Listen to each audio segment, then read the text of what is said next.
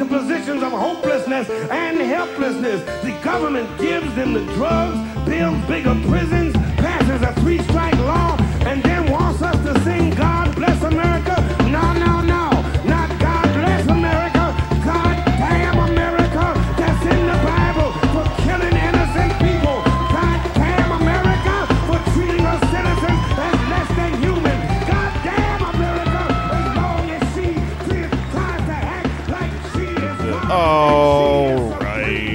trying to get more energy into this. Core does not do good things to your energy, so I'm trying to bring back the, you know, welcome, holy shit, uh, podcast is happening feeling, even though I'm s- what the fuck? just staring at a room, uh, sitting in a room staring at a wall. Good morning, quarantine. Yeah, that's cool. Yeah, that's That's something. we do like like news music because I feel like we're trying to take a step to be like a more serious outlet, and so the show starts and it's like do do do do do do do do do do God damn America. yeah, we're definitely becoming a more serious outlet after we did an episode about Final Fantasy VII last week. That's true. That's We're, something. That's a scoop. No one's covering it. Um, hello everyone, and welcome to Pod. Damn America, el podcasto gothico para los burritos. Um, I'm on week. Some of us are learning Spanish in quarantine. I'm doing Duolingo, baby. Uh, I'm doing it on God mode. I keep dying. The little owl has ripped my head off multiple times for not knowing how to conjugate my, you know, basic verbs. I'm Jake Flores. Alex Patak is here. Hola. Incredible. And Anders Lee is here. Um, Los Yo Anders Lee. Anders Leo. Yo, Anders. Wait, no, no, no. Sorry, Anders Leaki. Yeah, there we go. I've done that before. Yes. You've done that before. Donde está Anders Lee? Anders Lee. Aki. Whatever. Okay. I finished Japanese one. You guys can't speak shit to me right now, dog. Can you speak shit to us? In three word fr- segments that include things like, I would like to see a menu. Yeah, I can. I'm also um like this is good. I'm simultaneously br- fucking brushing up on basic Spanish while uh, I should m- announce this now. An uh, uh, upcoming episode of a thing I'm doing probably pro- probably will be uh, broadcasted here simultaneously, I guess, on our feed is uh, with Nestor from Black Banner Magic, and I think maybe somebody else. I'm not sure if I can say yet. Um, we're gonna do a big episode on the Mexican Revolution, and so I've been reading about um, you know the entirety of the history of Mexico, and also like um, uh, also listening to Revolutions is a good primer, the the Revolution podcast or whatever. And uh, anyway, I just got to the part where uh, the Texas Revolution happens, which we talked about a few episodes back. And um, I think I, I had dog shit for recollection about what it was actually about. And um, it's really funny if you read the history of the Texas Revolution from like a Mexican perspective, because uh, it's just a bunch of assholes. There's no reason that it happens. Basically, uh, Texas They're was just like a boot scuffing at the beginning. what it is is that Mexico has this um, program. Once Mexico is like independent from Spain and it's just Mexico and it's like okay we're going to do Mexico shit now. It's got these states and Texas is one of them and it's like saying like hey, you know, uh, American uh, call whatever fucking you, you can go live here and like cultivate the land and stuff and like help us set up this state and then a bunch of just like redneck sovereign citizen assholes move down there and they instead of like they just cl- clearly get really clear they have no interest in like farming they're just there because they're pissed off that um that uh about slavery and so to get rid of them they're pissed off about slavery being uh you know fucking outlawed or uh they're being you know contention over it so to, to get like to get two different ide- ideas of Mexican shit. what happens is essentially to get rid of like a bad tenant or roommate that Mexico has acquired in like these Sam Houston's and shit. They uh they go okay yeah we're gonna outlaw slavery too. And then they fight a revolution over that. And when Texas wins they implement slavery again. And it's really just about that and not really any of the weird like independence come and take it canon shit that this uh, all the lore is about. It's pretty fucking stupid um Yeah. i don't know fight me over it They like slavery big. yeah Does that translate? Because by making slavery illegal, it is therefore small. yeah all right that Yeah. makes sense anyways first item of business today uh the hottest story online i know we've all heard it is uh check this out you stupid children the let me see if i can find it just to- Mira, More than 100 workers at TCG Players Warehouse, which sells Magic the Gathering, Pokemon, and Yu Gi Oh cards, have concerns about their working conditions and have decided to form a union against their employer in uh, Syracuse. So there's this g- big, uh, like one of the biggest secondhand Magic the Gathering card warehouses where I guess the job you have is sorting through used cards and then like repackaging them and categorizing them and stuff uh, to resell. a good manufacturing job. There's this. More like uh, more like manufacturing. Am I right? there you go. Oh my God, Anders, you've been holding back on us. so there's these groups of people that have been working in this huge uh, fa- warehouse where they do this in Syracuse.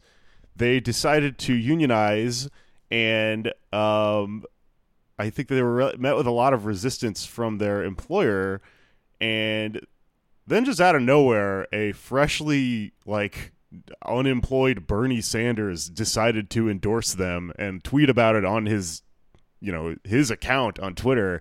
And uh, so this group of like 150 people got this huge boost from it, and it's really cool because it's it. The story's been sort of uh, mystified a little bit and mistold. I was reading sh- uh, comments about it and watching YouTube videos that are put up by like people who are against this unionization, and they're just like they're you know they're idiots and they're but they're also just these huge nerds. So there's all these YouTube videos where the people are just like, um, actually, uh, this is unskilled work. Uh, some guy called them like social justice warriors, and You the- must level up for benefits. there are rules to the game.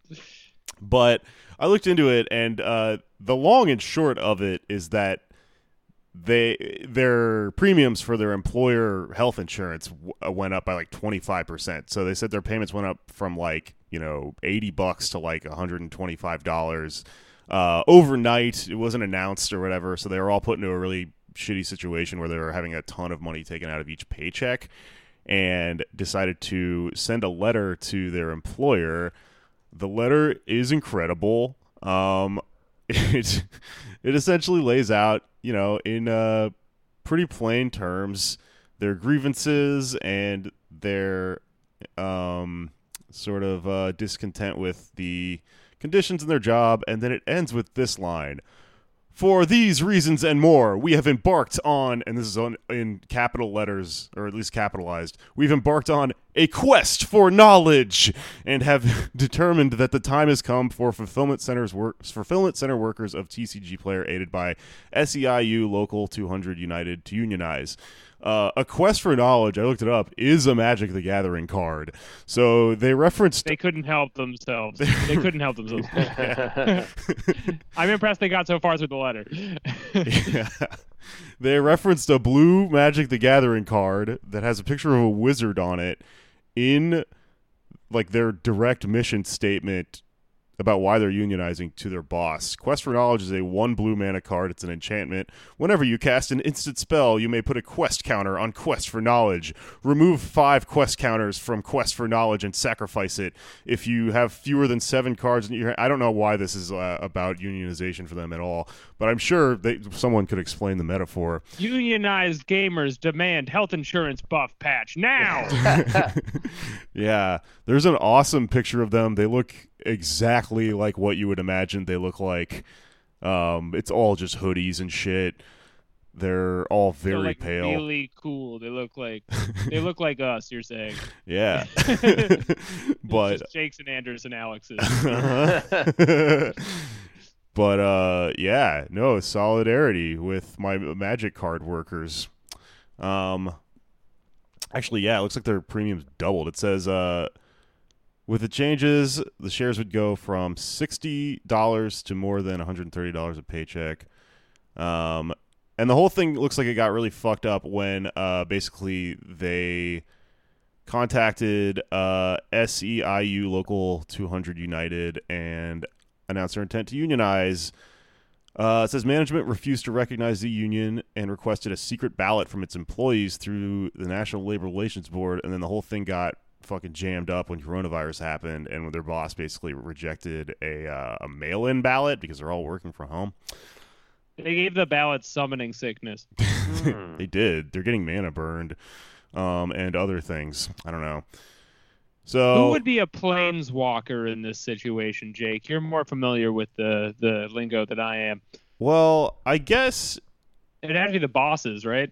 I mean, I think that the bosses are the planeswalker, and then the workers are the creatures. So this would be like if your own cr- like summoned creatures were to say, "I'm not going to take it anymore. You keep um, you keep me tapped the whole time for my ability, uh, my tap abilities, and you never let me fight." And All of the artifacts belong to the planeswalkers. yeah. um, there's one of them made a Bernie Sanders card, which I'm going to pull up now. I think they just imposed Really? his face onto another card. It's called Rhystic Study. And is uh, it? The- for a skeleton-like character? no, it's for a mage. Um, for some reason, they've chosen That tracks. they've chosen blue, the the mana color of water and um, like wisdom, to Uh-huh. be the metaphor by which they express their uh, class struggle here. And, And that's why we lost. If we had more of a bold red mountain Bernie Sanders, I think we would still be in this race. honestly, I think at this point we need to go black swamp Bernie Sanders. Yeah, we need him to be bloodletting and uh, sacrificing himself and then re- dragging himself from the grave.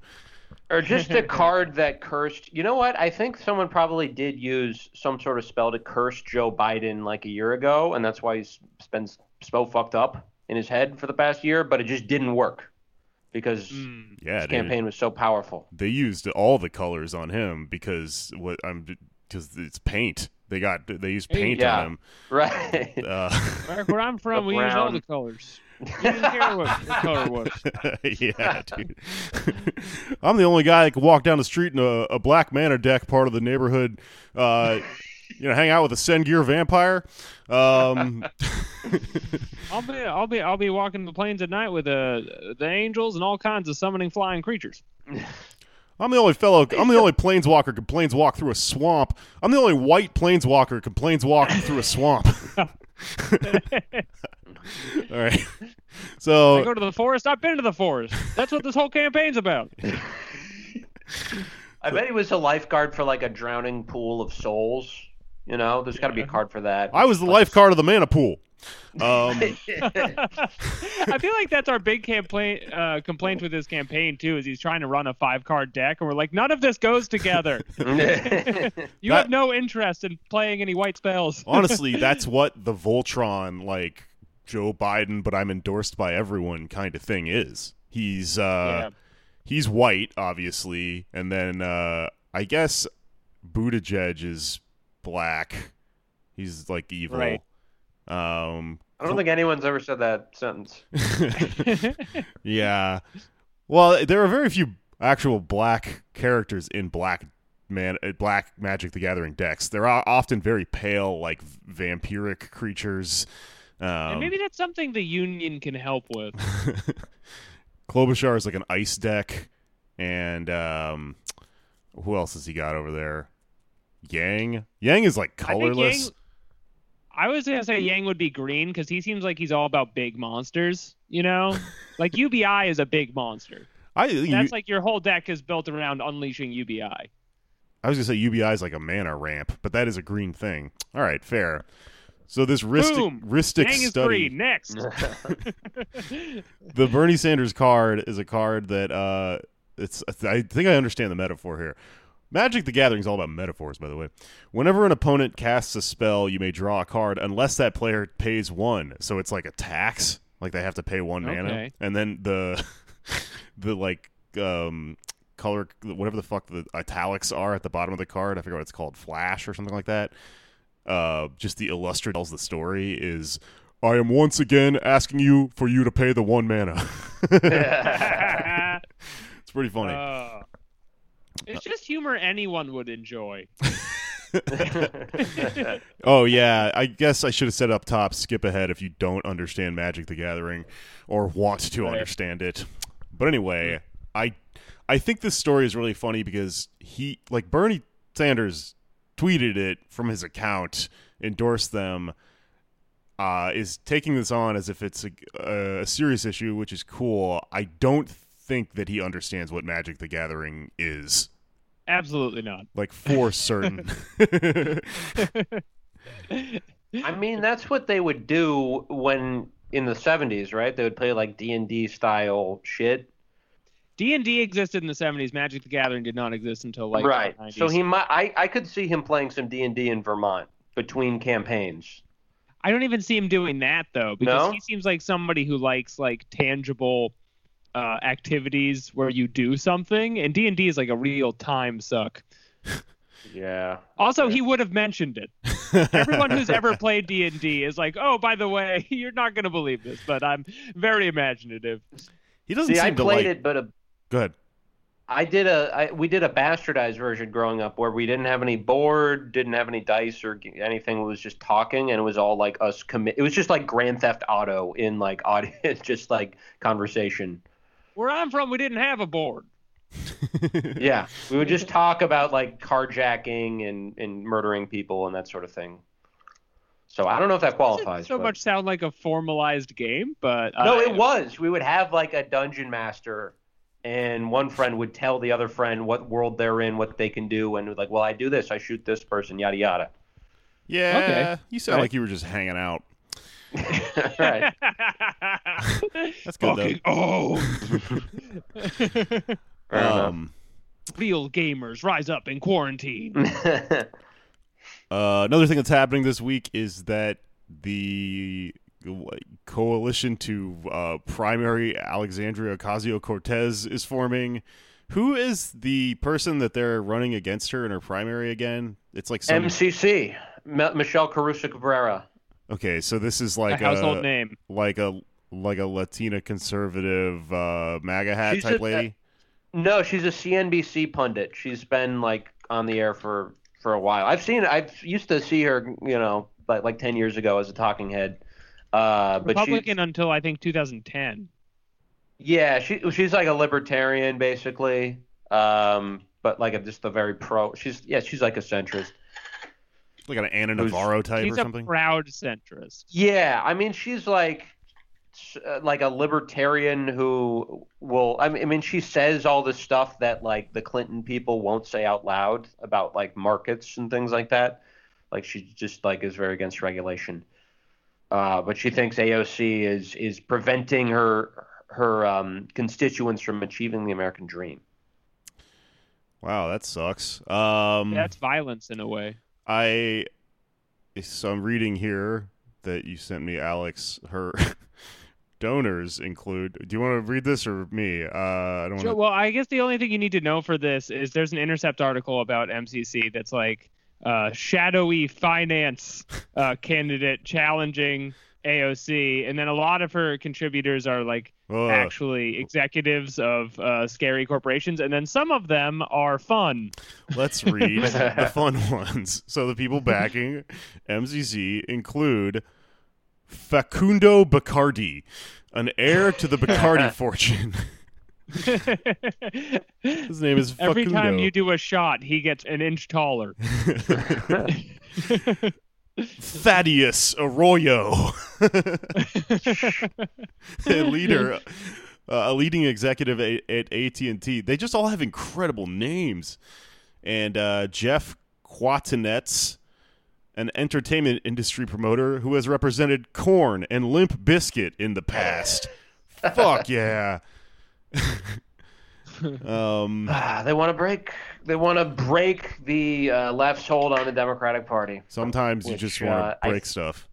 Yeah, I think they. I honestly, I think she's gonna win just by the way everything's going. Just like the worst possible shit keeps happening. I think she's gonna win. I think Ziad, the activist, will primary Ilhan Omar and win. Isn't he like 18? uh, yeah, something like that. But they'll do a loophole for him. Loophole. They did it all Thought for leader the nookie. loophole. Just one of those days. You want a primary AOC? um, yeah. Uh, you don't want don't know, to it's weird. follow the leader. I'm trying to remember Korn references. Korn. Uh, All I can remember about- is they did a cover of another brick on the wall, and it was I was so disgusted by it because it like it was a, uh, growing up. That's a great song, but uh, they They do a song Uh, with Ice Cube called "Children of the Korn." So if, Really? they, i- i- if Ice Cube is willing to rally against AOC, I do think that would be a major blow in certain sectors. Uh, if, if freak on a in leash, the Bronx, freak on a leash. We're gonna put the budget on a leash. You know what I'm saying? yes, It's this the budget needs a leash. um. My God, That's the only Korn song I remember. Uh, it's the big one. yeah. Korn, one of the first uh, mainly white bands to play the Apollo since Buddy Holly. Why did they let Korn play? because there was a moment where Korn was like you know hot or whatever this is like 1999 or some fucking time i you know who's had a job where they read entire wikipedias no matter how long they are Do you know the Korn song where the guy starts going? Uh, that's I think it's "Freak on a Leash." Where he starts going, "Im, na, ni, ma, ma, mi, ma, ma, mi, ma, Yeah. That he, I just thought he was being weird. I don't never thought about what he was actually doing. Uh, but what he was doing was like, like goth beatboxing is the way he explained it. Like he was taking beatboxing, the hip hop thing, but then going, He's "What if taking it's it back what if it sounded scary? Yeah, he was finally taking it back from those people. Uh, that'd be a cool that's what this conspiracy campaign's theory. all about yeah, has have we considered that maybe what he was doing is trying to pronounce his promoter's last name Kowinowitz. Um, Ka- Kamenowitz. Fa- Thaddeus Bacardi. Ah, Thaddeus. Oh no, it was Dude. Fukundo. I can't remember. Um, Honestly, the just to be serious for a moment, the breakdown following the beatboxing is one of the heaviest riffs in all of music, and so we have a lot of fun on the podcast. But you have to respect that. you really, in fact, do have to hand it to him, don't you? Do you really think AOC will lose? She's like the most popular politician in the country still. I don't think so, man. Um, I, I I don't know. I haven't like really thought about this at all until today. But uh, she's in the. They're trying to do this in the Bronx. Right. and Queens, yeah. I her the her people in her neighborhood love her so much. A lot of them do. Yeah, I mean, I. She, And she she has probably- Desus and Mero in her pocket, you know, and that's how you get the neighborhood. Yeah, but the, but the truth is, like, turnout was very, very low in 2018. I mean, that's kind of how she won, and and like more um, moderates since then have gotten activated and like are you know It's kind of like she stole the ball when the ref wasn't looking. Is kind of like her success story, and Yeah. I am like a little skeptical, like you're saying that now that everyone wants her out, if she can keep it. Right. I mean, yeah, she'll I mean uh, she'll probably prevail. I'm, I was kind of kidding earlier, but it is like something to take serious. Like if you're at, if you're gonna phone bank um, with your you know time you have in quarantine, you should make some calls for AOC and Tlaib. I think that's uh, a little more pressing actually because she has a challenger who's the uh, head of the Detroit City Council is trying to take her out, and they are both the future. The son of the Smirnoff Corporation is demanding Rashida Tlaib leave. Right. It's Yeah. just really depressing that this is all we have now is well, I guess there are other races, but like a big part like the future of the left kind of depends on protecting these two these two seats. Rashida Electoralism Tlaib doesn't is- believe in American values. This message is sponsored by Henry Southern Comfort, leading the charge to, to get rid of Rashida Tlaib. All of us here at Amaretto Lime demand absence from the Tlaib Foundation. yeah. yeah. I'm Patrick Fireball.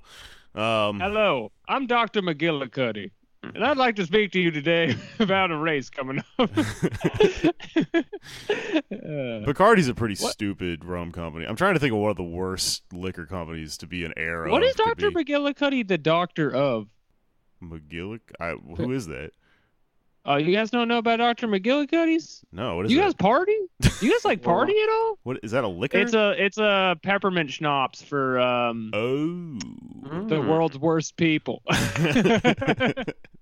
It's when you bypassed like uh drinking uh beer but aren't fully onto just grabbing a bottle of vodka and sipping out of it all day. You you end up on Dr. McGillicuddy's. Okay. Interesting.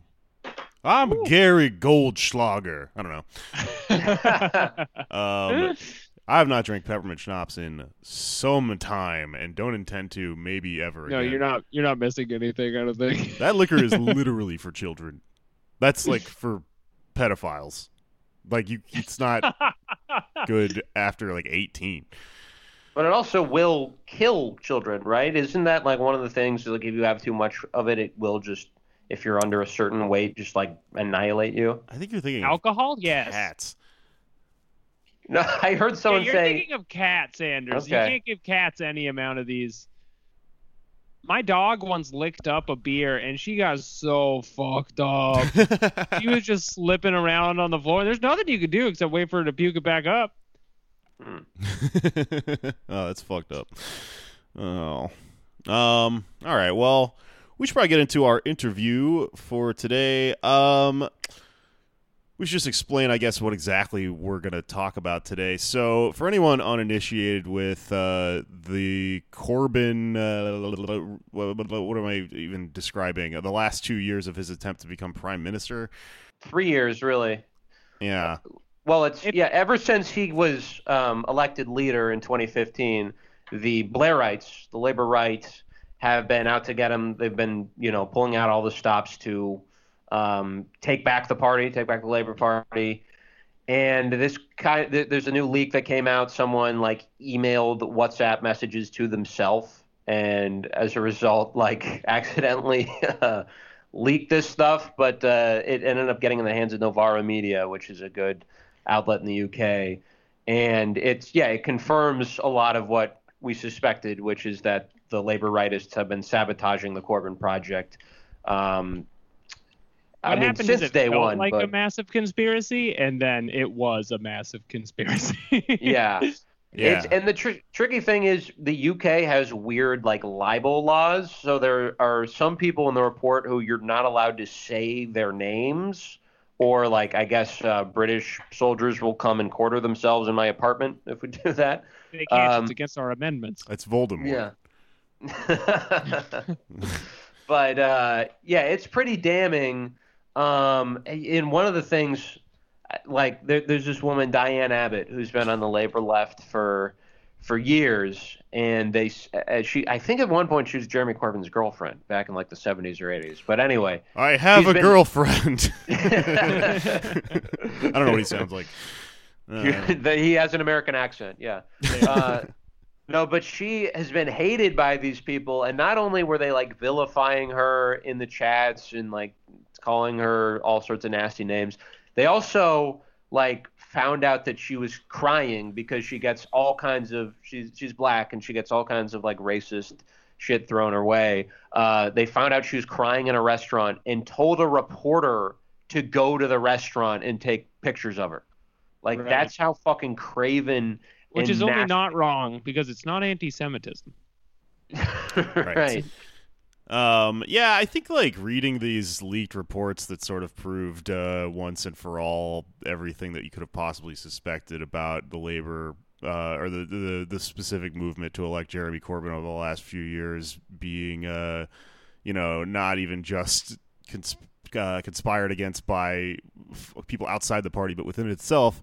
Um, it's really depressing, and it's also to me. I think the the biggest takeaway for me was that I was reading it, and um, the people talk so candidly in these WhatsApp messages to each other, and in a way that is very disappointing because I have watched every James Bond movie and assumed that that espionage across the pond would be a lot cooler than this, but at one point they uh, refer to something that they're doing as Operation Cupcake, which is uh, fun and cute, I guess. Uh, another point, they just get on this weird riff calling each other trots and like saying Ich bin ein Hamburger to each other. Well, that's a Um, big thing. Like since you know the '70s or '80s, anyone who like evinces one iota of criticism of the Labor Party for going a little too far to the right is just called a trot, trot, trot, trot. It's like a, it's become kind of an epithet. Yeah. Uh, yeah. I, uh, I for a second I was like, is are they? Is this also a British term? I'm not. Nope. They're just they're just like us. It could be an allusion to, um, you know, the horses that are so common over there. That's what I thought. but no, it turns out, uh, yeah, that's just a thing everywhere, baby. Um, well, yeah. So I guess we should uh, talk to our guest now, uh, Jacobin editor. Holy shit! Yep. I forgot his name. Uh, David Broder. okay, we'll edit around. We'll we'll put an edit mark here. Jacobin editor. Stop laughing. I'm sorry. No. Jacobin editor, David Broden. Here we go. Broder. Fuck. all right, we'll do it one more time. again. I'm sorry. I'll stop laughing. No, It's we should funny. leave all of this in because now it's funny. Jacobin editor. Not a very hard name. is it? No, I know. I just uh, I forgot to write it down. I just looked at my notes and it just said Operation Cupcake, and I was like, shit. Yeah. Ja- Don't Jacobin call editor, Mr. Cupcake.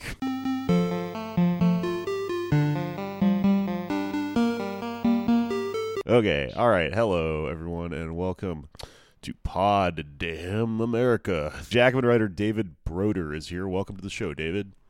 Hi, thanks for having me on. David, if you're the European editor at Jacobin, does that mean you no longer cover the UK? Um, no, Ooh, not, not good question. much.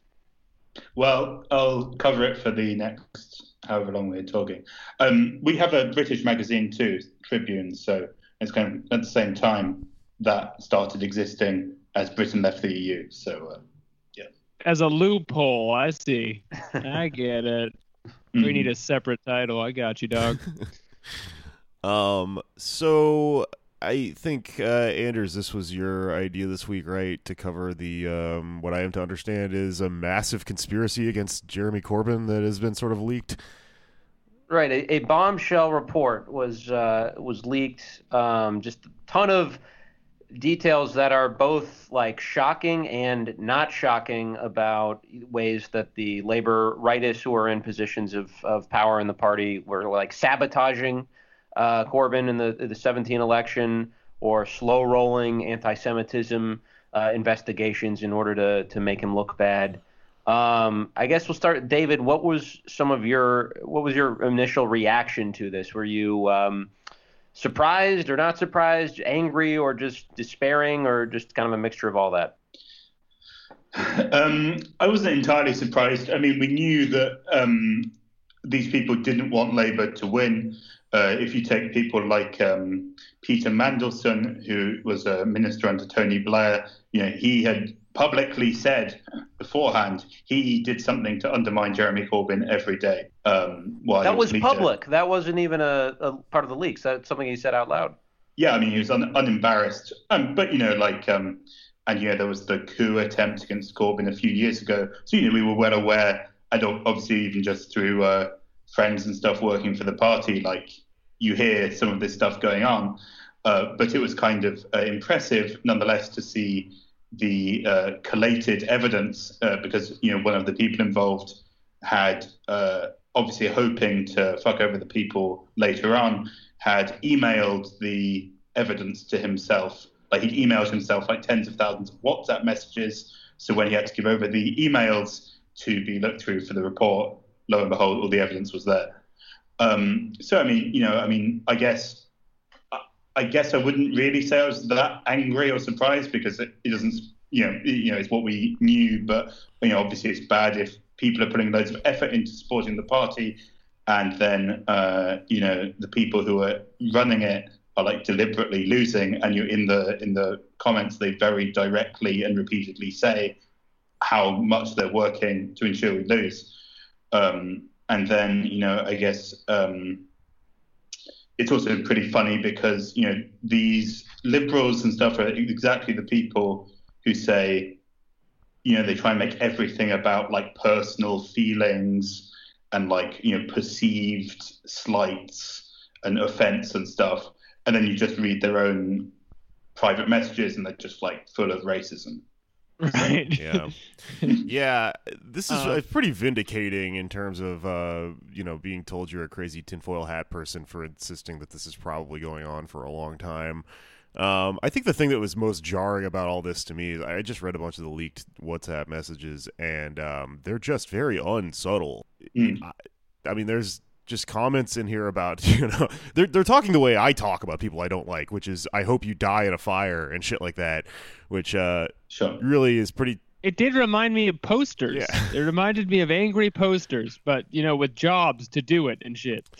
Yeah, yeah, Yeah. I mean, maybe they could claim they were they were it was like satirizing other people uh, but yeah i mean it was very uh, direct you know yeah i mean like also though i mean like they the reaction afterwards is like well how dare you put out this private communications? Like obviously i didn't think anyone would read this.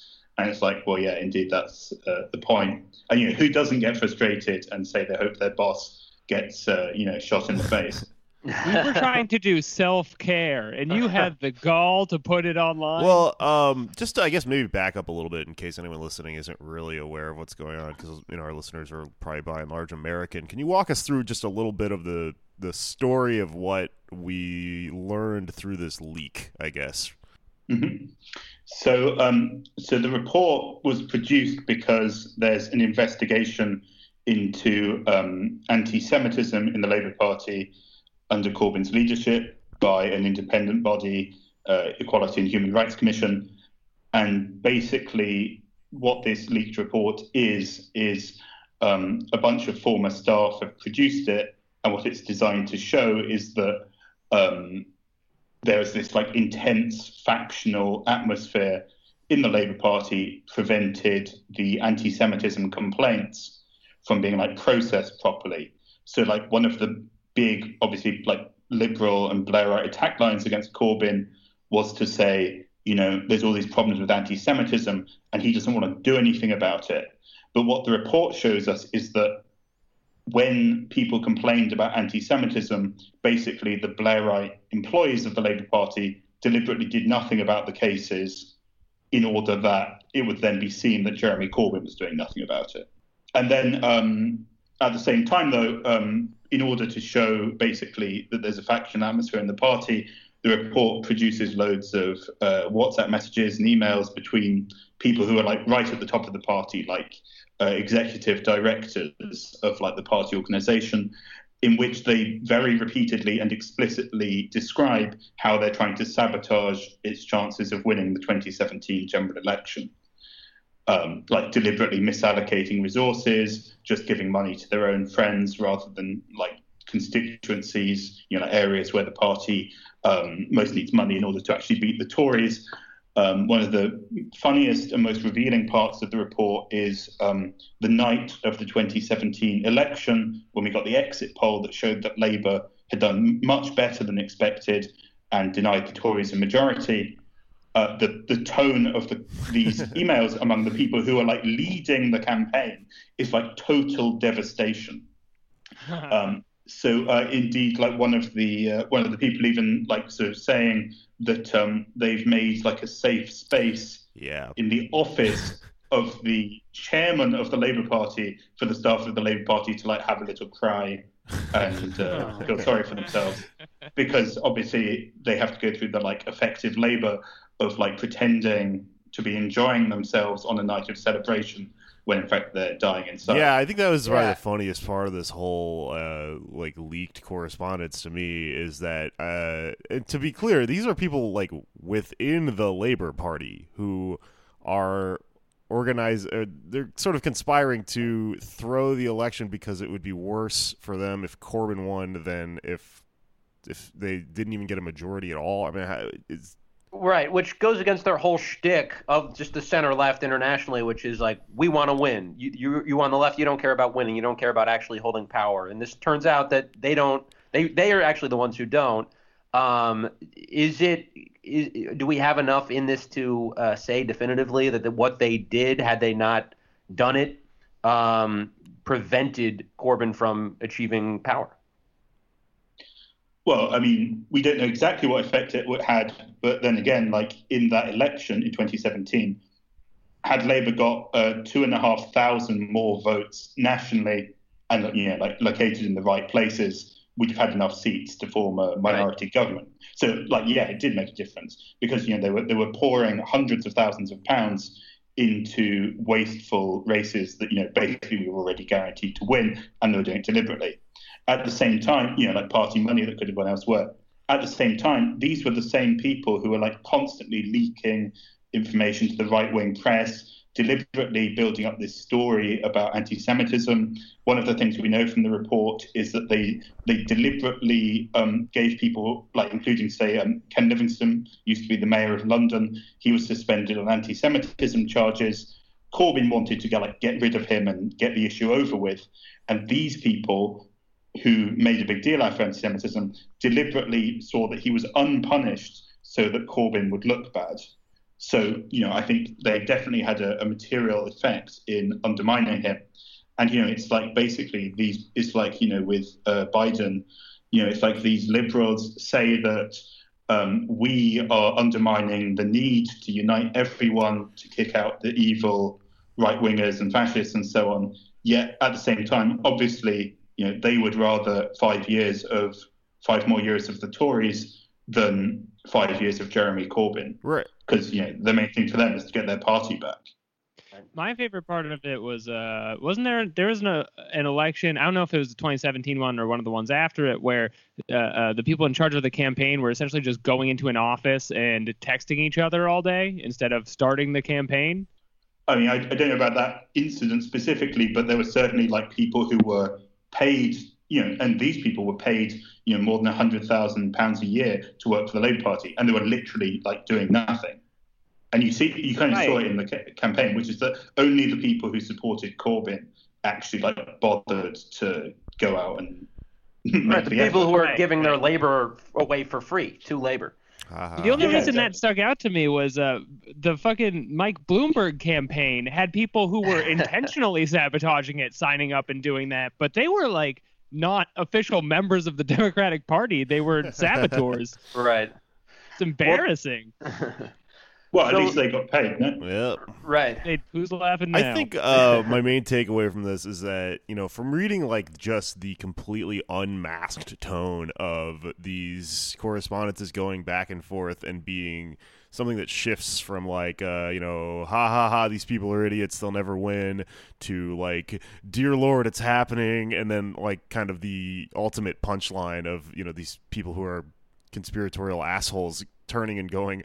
There's a safe space in my office if anyone needs to cry right now because this thing happening. Like that, that whole thing uh pretty much you know it's hard to read that and really maintain any um assumptions or auspices about uh what we're told most of the time about our big center left institutions and how they you know actually totally want all this actual farther left stuff to happen but it just you know they're we have to work to get they there just right? can't get it. And so I guess for me, this story, uh, what I'm trying to get out of it is, does this is this an analogy for what we can assume about our very similar, well not very similar but somewhat similar institutions over here in America, uh, given that we're kind of engaged in that discourse right now with our own people who are, are kind of trying to convince us that this level of of uh, conspiracy isn't happening like within or didn't just happen within our own parties. Like, does this say something about the nature of these institutions? You know, are we rubes forever assuming that this isn't fucking happening?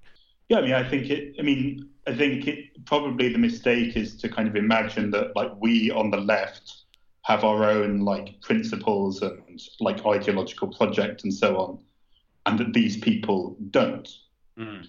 Like, like I mean, in in a certain sense, I mean, I mean, obviously, in a way, it's like, you know, it's like amusing to see how much these people hated Corbyn and how much they're undermining it. But it's not as if like we don't hate people like Joe Biden or whatever. Right. right? Yeah. I mean, like you know, they are political opponents of ours, and they're we're well of that. So they are well they are well aware of that, and that we don't have the same project. And they were very active in, in undermining us when we had the leadership. And you know, you can certainly speculate that if Bernie Sanders had been the Democratic candidate, then it's not like all of the Bloombergs and Bidens and Clintons and whatever would just have like rolled in behind him to support him against Trump. I mean, Yeah. you know, I mean, obviously it's always fun when like you know conspiracy theories are true, and you know, like you can look at lots of examples where like people in, uh, you know, like when um, in like the 70s when the Red Brigades kidnapped the Christian Democratic leader in Italy, and uh, you know they ultimately killed him. Like his party colleagues did nothing to save him because they wanted him out of the way. I mean, this stuff isn't in, entirely uh, new. I, I think it's uh, yeah, it's like we're not all just uh, on the same side. We shouldn't be too naive about that. Right. That was the thing I was most scared about. If if Sanders managed to get the nomination, that the DNC would just sabotage him. So our best bet was, you know, forming uh, and and participating in institutions like DSA that actually had a vested interest in getting him elected. Um, but this is all coming on the heels of a an election just a few weeks ago for the new labor leader. Uh, of course, one of the big issues was anti-Semitism and, and treating that more um, actively, I guess. Uh, and I, in sort of in an ironic way, the the leader they elected to take charge of that is a guy who looks almost exactly like Richard Spencer, uh, Keir Starmer. Um, he's he seems like he's sort of in the, he's he's sort of like I guess a, an analogy would be the uh, Elizabeth Warren of the UK. He's kind of like in the middle of of labor in some ways, but in others like you know he's um, he, he signed a pledge I think saying that uh, anti-Zionism equals anti-Semitism or something like Hmm. that. Um, what will the fallout be? It- Allyship, Anders. Right. That's what it's called. yeah. Is he going to hold any of these people accountable at all? Should we we, we expect anything uh, to come from from, from Starmer on this?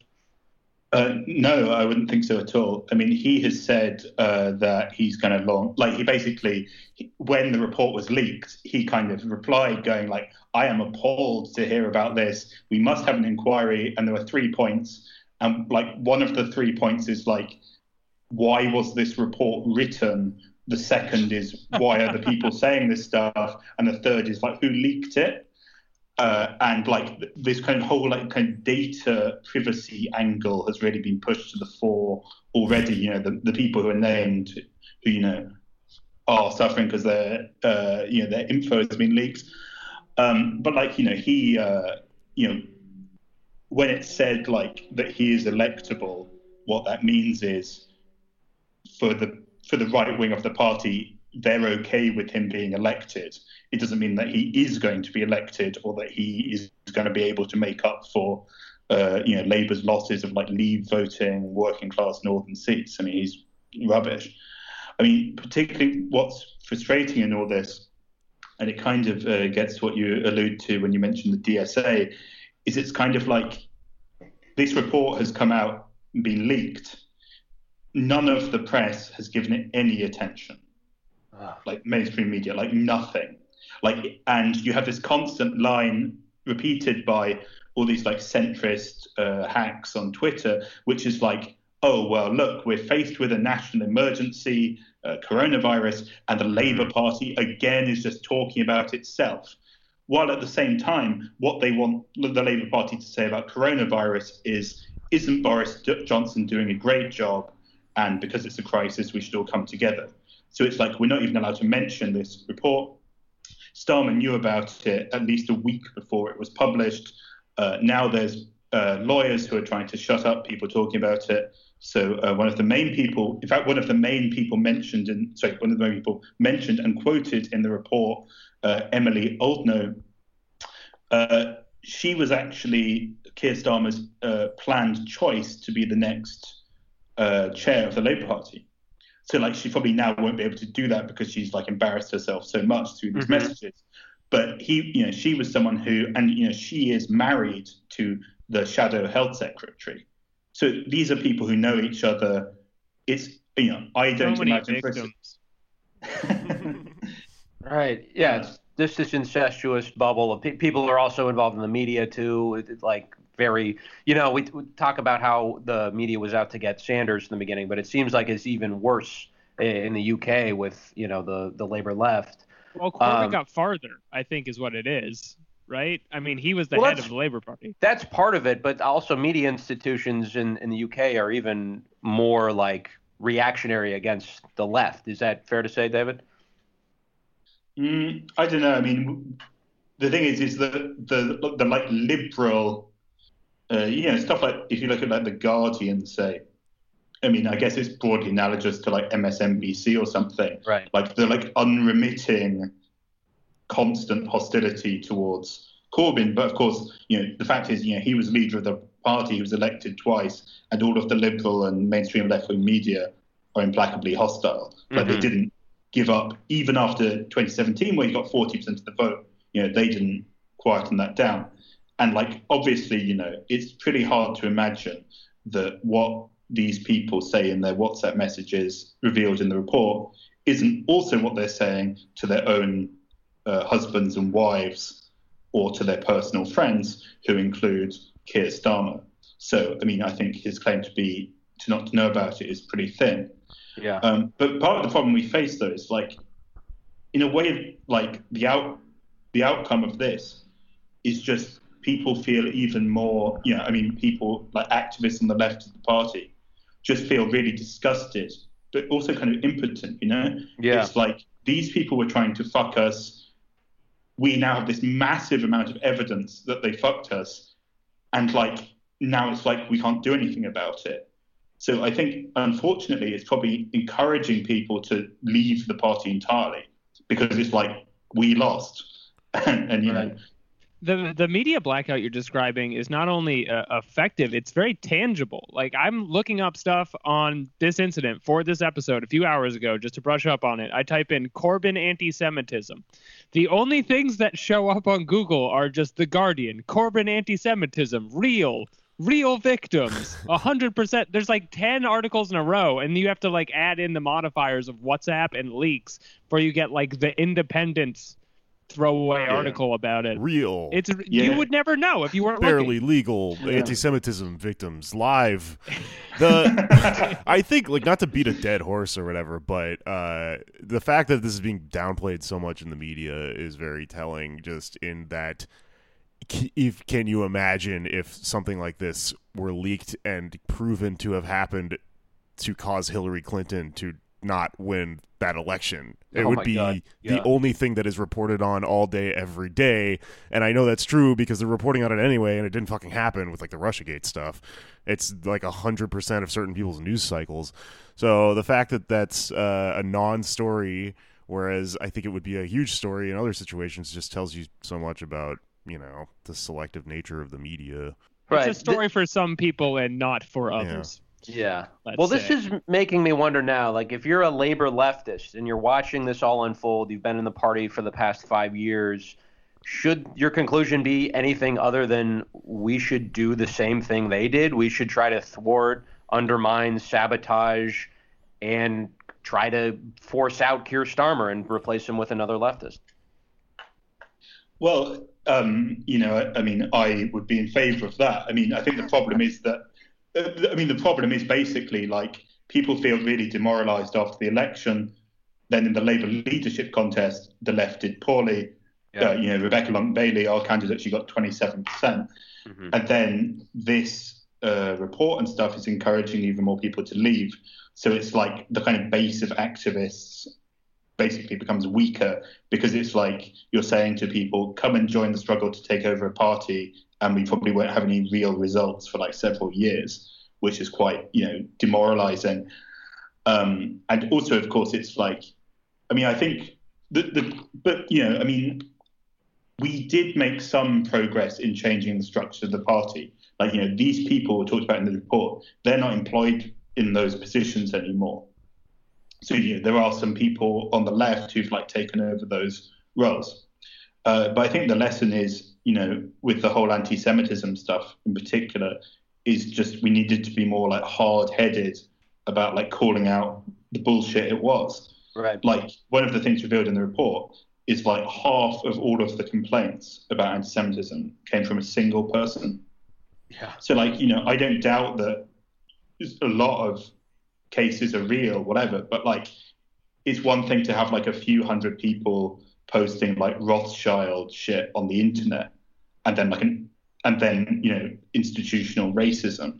You know, I mean, I think the problem is it's like it's like you know with this report the media don't touch it, whereas every individual incident of someone complaining that they'd been spoken to harshly or that you know Israel was being maligned was like massively whipped up um, I mean, indicative is the fact that the lawyer who's trying. So basically, there's this lawyer who's trying to. Um, he's representing uh, Emilie Oldknow. Uh, so one of the people involved, and he's trying to basically silence like Novara Media and other leftist outlets. He's trying to do injunctions so they're not allowed to talk about the report. And this guy is uh, presented in media as just like this libel lawyer, whereas what he is is one of the leading members of like a far right Zionist party. Uh, and you know he was recent previously like uh, brought up in the BBC and stuff as like oh like me and my wife are going to have to move to Israel because of the mounting climate of anti-Semitism in Britain. And you know he's actually one of the leading you know organized you know he's like a an organized political Zionist who's on the far right wing end of Zionism, and then just like his comments are taken, you know, completely as good faith and whatever. And I think, you know, some of that kind of stuff probably needed to be a bit more uh, sharply uh, combated. Right. And is that a fair criticism I've seen some people make of Corbyn that he should have been a little more ruthless? He had a little too much ruth in him, uh, and that he didn't like take action and make sure these people didn't have the positions that they did. Could he have, have done more in that case? It was difficult. I mean, because he had so little of the institutional weight of the party on his side to begin with, and because you know that basically there were constant kind of coup attempts against him, and basically after the good result in 2017, I think he thought that if the party did well enough then there'd be strong enough a case for unity and everyone would come on board. And that basically was wrong. At the same time, um, you know, he did do some stuff in terms of like changing the processes for dealing with these complaints, uh, and you know, some more basically left wing and pro Corbyn and loyal people came into these kind of uh, positions in the party, and like you know, doing stuff to actually handle the complaints in the efficient way, which hadn't done under the Blairites. So yeah, I mean, I think he he's you know part of the problem is he's too nice. Right. You know, I mean, it's like his vision of socialism is a bit like once the case for like it's like you know once the moral case has been made and everyone has understood it properly, then that's what we'll do, rather than in terms of like we need to like fight and kick out these these people because they're wreckers and enemies. Yeah, and it seems like another thing they sort of forced his hand on. This is something you've written a lot about. Is, is Brexit? Because uh, in 17, correct me if I'm wrong, but it seemed like he was the platform was basically assuming that Brexit would go through, and then in 2019, their uh, position was let's ha- have a second referendum. Um, do you think that costed them the was played a role in costing them the election in, in 19? Yeah, definitely. Because, firstly, because as you say, in 2017, we said we're going to carry out Brexit. We'll do our Brexit with our priorities, defending jobs, defending migrants, and so on. Yeah. And then, like in 2019, the position was totally different. So, firstly, like when you went door to door saying to people, oh yeah, like we're going to honor the referendum result, and the way we're going to do it is to negotiate a new deal on how to leave the EU. Then we'll put it to another referendum in which Jeremy Corbyn will not take sides. Mm-hmm. Like that didn't sound very plausible. At the same time, like the mere fact that we changed the position added to a general sense of like unreliability and indecisiveness. Like if you're saying to people, we're going to tear up the economic consensus of the last 40 years and change the way this country works, and people think, well, that's a bit, you know, uh, a bit over ambitious. And then on the most fundamental issue of the day, you change your position twice in three years, then it's hard for people to believe, you know, that you're going to do what you say. So I think it was really fatal for Corbyn's leadership. Yeah.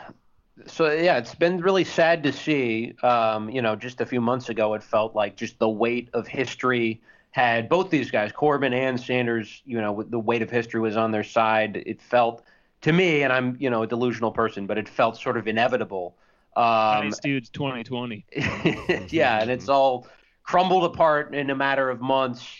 Uh, so, what are some of the saving graces here? I mean, I have kind of my fantasy that they will like join forces and start some sort of like transatlantic think tank, you know, headed by Bernie and Jezza. Um, is are is there anything we can be optimistic about on, on either side of the pond for the? the what are the odds they form a band? Optimism is quite a question right now. Yeah. I do not feel it. I'm not sure if it is optimistic to hope that they form a band. Speak for yourself. I don't think. Um, Go ahead. Yeah, I mean, Bernie's said a couple of uh, songs, hasn't he? Um, I mean, I guess, you know, at a very general level, like, well, it's better than it was, you know, five years ago. I mean, you know, I, I was I got involved in the far left in the early 2000s. People who think it was better then than now, or whatever, are wrong. Like it was rubbish. You know, mm-hmm. it's like the sense, like it was like what we feel now, but just all the time, like the f- sense of like hopelessness, not being able to like change the way that big political issues are decided, not having ever having your voice heard in the media, that kind of stuff. So you know, from that point of view, we have made some progress uh, there's also a certain like amount of like institutional stuff in the say you know there's like thousands of activists who you know because of Corbyn's leadership got involved who wouldn't have done otherwise and who take up all sorts of positions and uh, are union organisers and stuff in Labour and that is the like basis for us eventually to recover. Uh, but at the same time, you know, the immediate picture is extremely bleak. Like, you know, we're fucked. Like, you know, Boris Johnson has survived uh, corona, and now he's going to be treated as a as a he'll be treated as a saint for years. Ah. Because it's like at the next general election, if Labour try and criticise him at all on the NHS, all he'll say is like, "Oh, but you know, I love the NHS. I was there in hospital and I was dying, and two immigrant nurses stood at the end of my bed, and I thought, what a great country Britain is." And yeah, you, it's just hopeless. Is a man is wounded in combat on the war on shaking hands. Jesus Christ! Yeah, that was right around Easter too. What? That'll play into it. He's like Jesus, you know. Mm. Um, yeah, coming out of that cave and I'm feeling just fine. Is what he'll say. Um, That's what he'll say. well, David, thank you for I guess commiserating with us in in our you know mutual despair here. Uh, where can people find you? Uh, Jacobin. Jacobin. All of my stuff's on Jacobin. JacobinMag.com. Cool. Good site. I'll Check it out. It. All right. Uh, well, thank okay. you for joining us today. We really appreciate it. No, no, thanks for having me on. Have a good one. Bye.